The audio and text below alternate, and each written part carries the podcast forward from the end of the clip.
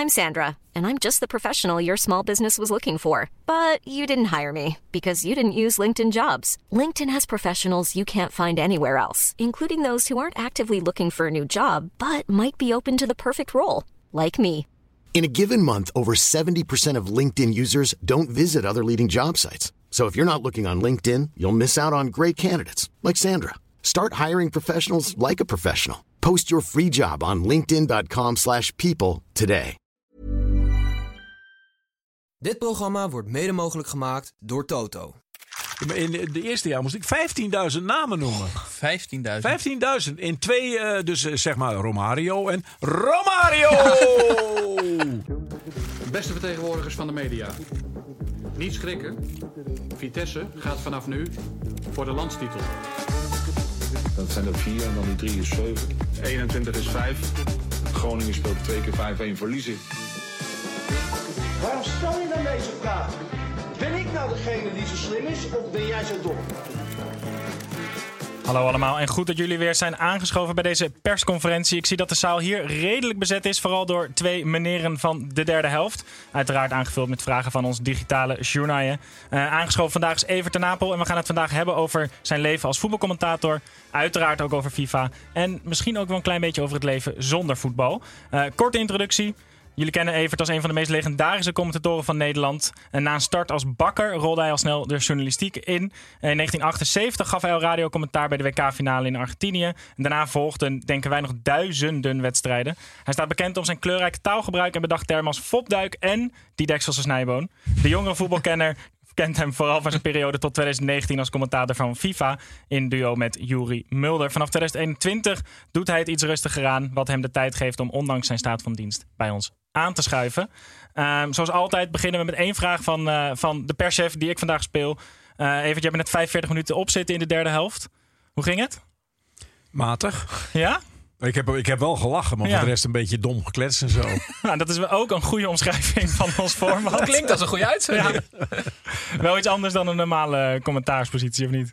Ja, nou, ik vind, ik vind dit wel een sfeervolle studio eigenlijk. Ja, dat hebben jullie wel netjes gedaan. Het is niet te vinden gewoon verder. Ik bedoel, ik eh, ben vanuit de parkeergarage met Google Maps. Maar dan stond ik op een gegeven moment voor de arena, dus ik ben teruggelopen.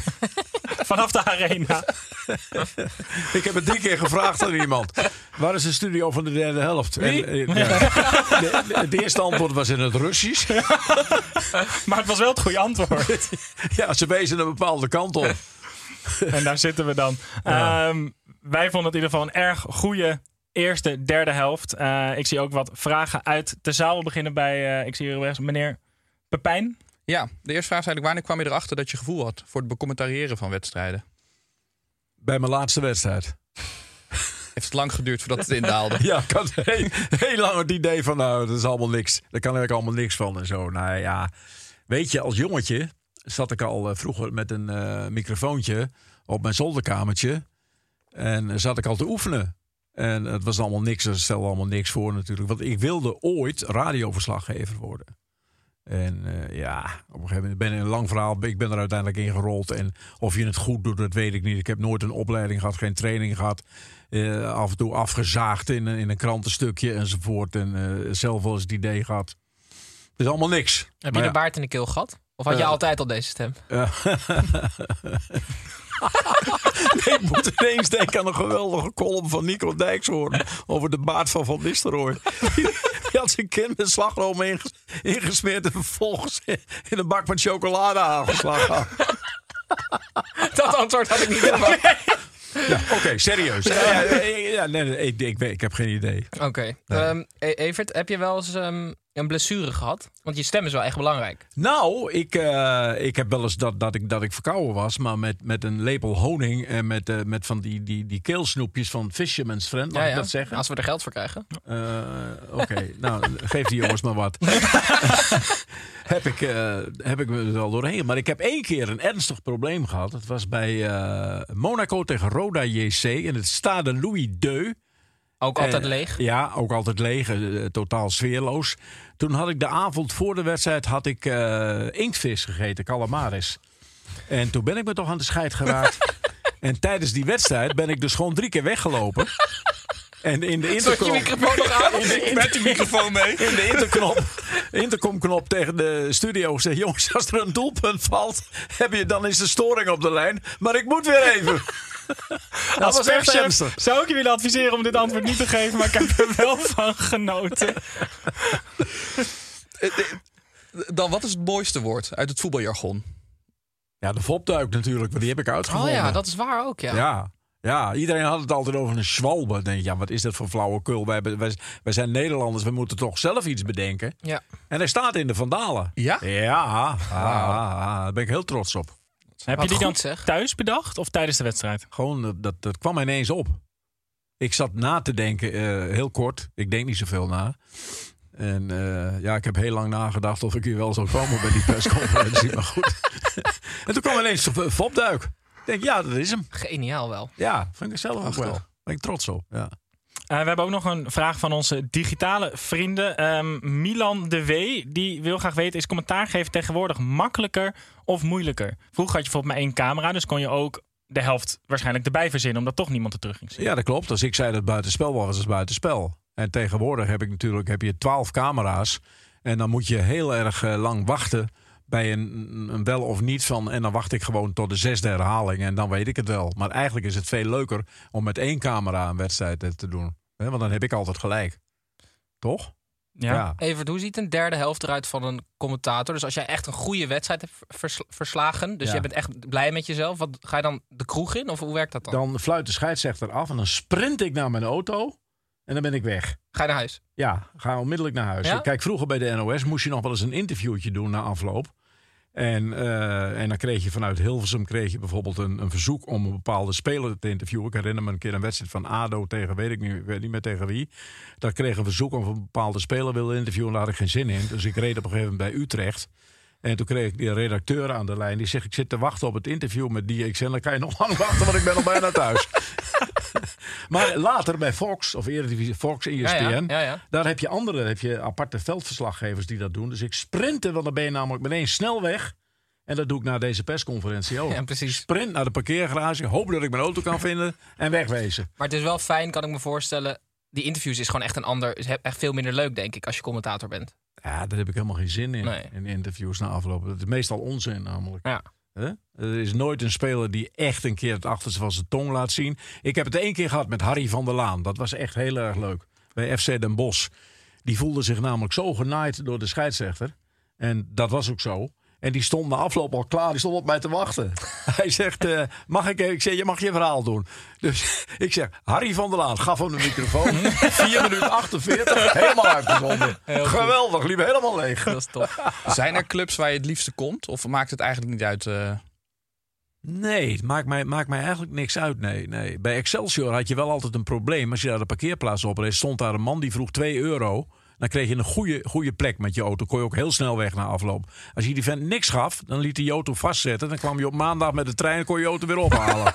dus dat was wel een probleem. Maar dan En bij 2 FC euro Twente- prima, ja, toch? Ja bij, ja, bij FC Twente in het oude Diekman, dat was zo'n oud mannetje. Dan moest je met een laddertje naar boven, naar je commentaarplek. Die hing dan onder het dak, wat in Engeland ook altijd zo was. En als Twente verloren had, wilde dat mannetje die trap er niet tegenaan zetten. Dus jij hebt daar drie weken stond gezeten. een kwartier te vloeken en dan kwam weer uiteindelijk aan. Ja, Prachtig. Zijn er nog prangende vragen? Dan kunnen ze nu anders, wil ik ons gaan doorsluizen naar het volgende onderwerp. En we moeten er toch eventjes, zal er misschien wel moe van worden soms, maar we moeten het toch even over FIFA hebben en jouw rol eh, daarin. Eh, Tim, jij mag, eh, jij mag aftrappen. Welke rol heeft dit simpele computerspelletje gespeeld aan jouw populariteit? Nou, bij kleine kinderen heel erg. Bij de moeders van die kleine kinderen niet. Nee, nee, Nee, precies. want die moeders riepen dan... Mijn zoon luistert meer naar u dan naar mij. Moest je dan bij FIFA af en toe ook eh, van die correcte dingen inspreken? Van, eh, Ik hoefde tanden? niks. Nee, ik hoefde niks. We waren geheel vrij in wat we deden.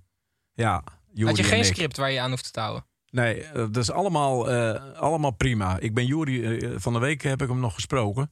En eh, mis jij het? Nee, zegt Jury, ik mis het ook niet. Maar we hebben het 15 jaar gedaan. We waren het langst zittende koppel in Europa als commentatoren. Dus hebben we het misschien best wel redelijk gedaan, toch? Zeker. Want wij kregen ook een vraag van eh, Thijs Kai. En die zei, Hoe heet die man? Thijs Kai. En die vond het vrij logisch dat ze bij jou zijn uitgekomen om het commentaar te doen voor FIFA. Maar hij vroeg zich wel af hoe ze in hm, naam bij Jury zijn terechtgekomen als, als, als commentator? Nou, Want- eh, ja, omdat eh, de, de uitgever van het spel, die, dat komt uit Engeland, daar werken ze met co-commentatoren Mm, allemaal. aha. Hè? Wij in Nederland niet. En eh, toen, ze wilden per se een co-commentator. Nou, daar heb ik twee namen genoemd, Wim Kieft en, eh en Juri Mulder. En Wim niet, die had een contract bij een andere club, daar werd het Juri. dus hij, jij bent eigenlijk als zaakwaarnemer heb jij opgetreden van Jury Mulder. Ja, ja, ja, ik kreeg een half procent van zijn salaris, namelijk één fles wijn. Maar je- hij was toch helemaal Kregen jullie geen... allemaal in wijn uitbetaald? Ja, ja, ja, we kregen eerst een doos slechte wijn en later werd het opgewaardeerd naar een doos goede wijn. Al was die slechte wijn ook, uiteindelijk werd dat wel goed, toch? Maar niet rijk geworden van... eh, de- Nee, nee, nee, rijk word ik van dit soort snappels. Ja, dat wel, ja. Wat is nou de naam die je het vaakst hebt moeten inspreken? Goh, ja, ja. Eh, Romario, hè? Ja, heel vaak. Romario natuurlijk. En Ronaldo. dat zijn niet de moeilijkste namen. Nee, die, die, die liggen lekker ook. Romario!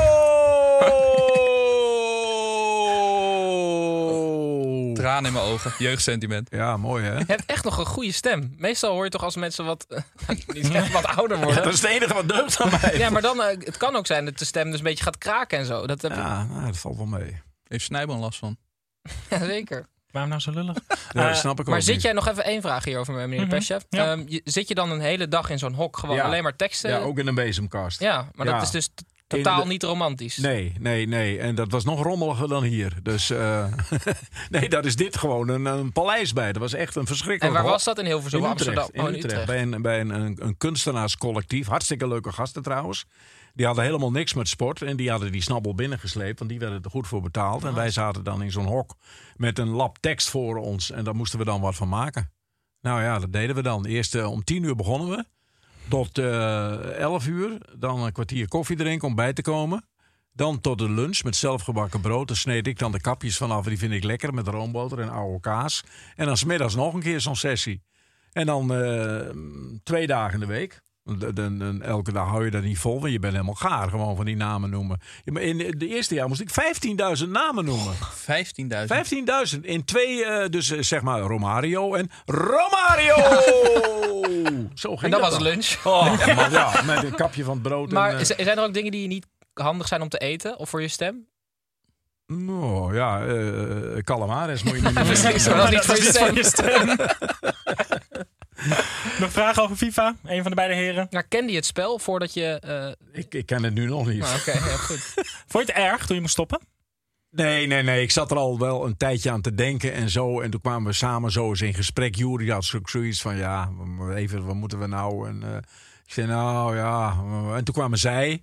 Ze hadden uit, eh, uit eh, eh, Spanje, daar zat het hoofdkwartier. Daar zeiden we, ja, we moeten toch een keer commentatoren wisselen. Nou, dat hebben ze gedaan. Maar die moesten alles opnieuw doen. en ik gunde ze het allerbeste. Met deze mooie verwensing naar Siert de Vos sluiten we het thema FIFA af. Gaan we nog even kijken naar het laatste thema. Dat is dan toch wel op papier het leven zonder voetbal. Hebben we al gehoord dat eigenlijk het leven zonder voetbal nooit echt heeft ingetreden. Ook toen je in 2021 zei dat je dat rustiger aan ging doen. Eh, we beginnen even met de vraag van Erwin Langebroek. Maar volgens mij ook van Tom van Viaplay. Die wil graag weten hoe je vakantie in Schotland was. Eh buitengewoon. Behalve dat belletje van Viaplay. wat, doe, wat doet Evert Napel op zijn vakantie? Eh, ik ben eh, dus een weekje met mijn vrouw eh, Schotland doorgegaan. Dat kwam, ik was met mijn motorvrienden al een paar keer in Schotland geweest. En mijn vrouw zei, ik hoor je steeds enthousiast over Schotland. Wil ik ook wel een keer naartoe. Dus we hebben een groepsrondreis gedaan. Oudbollig in een bus. Maar wel een whiskystokerij eh, bezocht. En dat soort mooie, een prachtig land Schotland. Echt zo mooi. Op een gegeven moment rijdt die buschauffeur, die rijdt in Glasgow. Ik zeg, daar is Ibrox, daar wil ik naartoe. Maar de andere wilde niet. Toen ging je naar whisky, het was prima. Ja, ging niet door.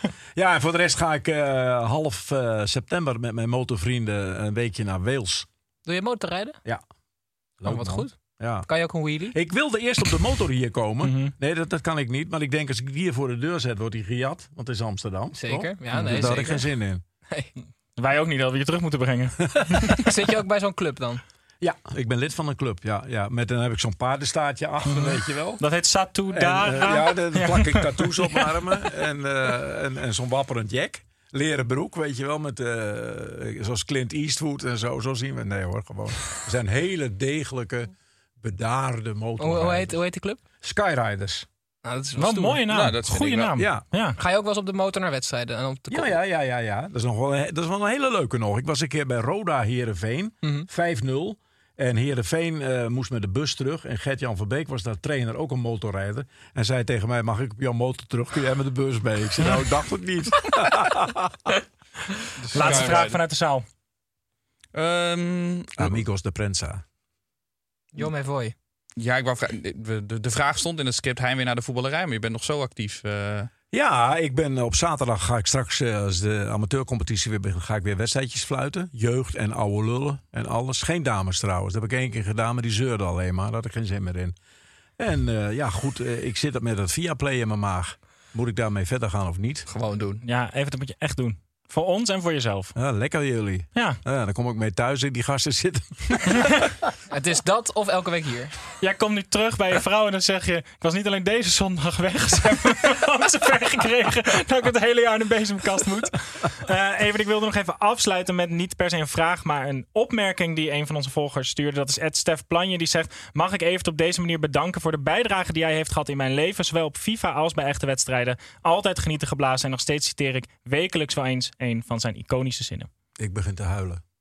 Mooie afsluiter, toch? Toch, prachtig. Dankjewel. Eh Evert, ja, hartstikke bedankt voor je komst. Eh, heren in de zaal, bedankt voor jullie aanwezigheid. Eh, dit was het eind van deze persconferentie. Ehm, ik zie jullie allemaal volgende week weer bij een nieuwe persconferentie. En tot die tijd kunnen jullie ons volgen op onze socials. Ja, die Tim gaat niet meer bellen, hè? Nee, volgende keer bellen we via via Play. en we Ik gaan je nu uit. eerst even, even helpen zoeken om je auto te vinden. Dank jullie wel. Tot volgende week. Hoi.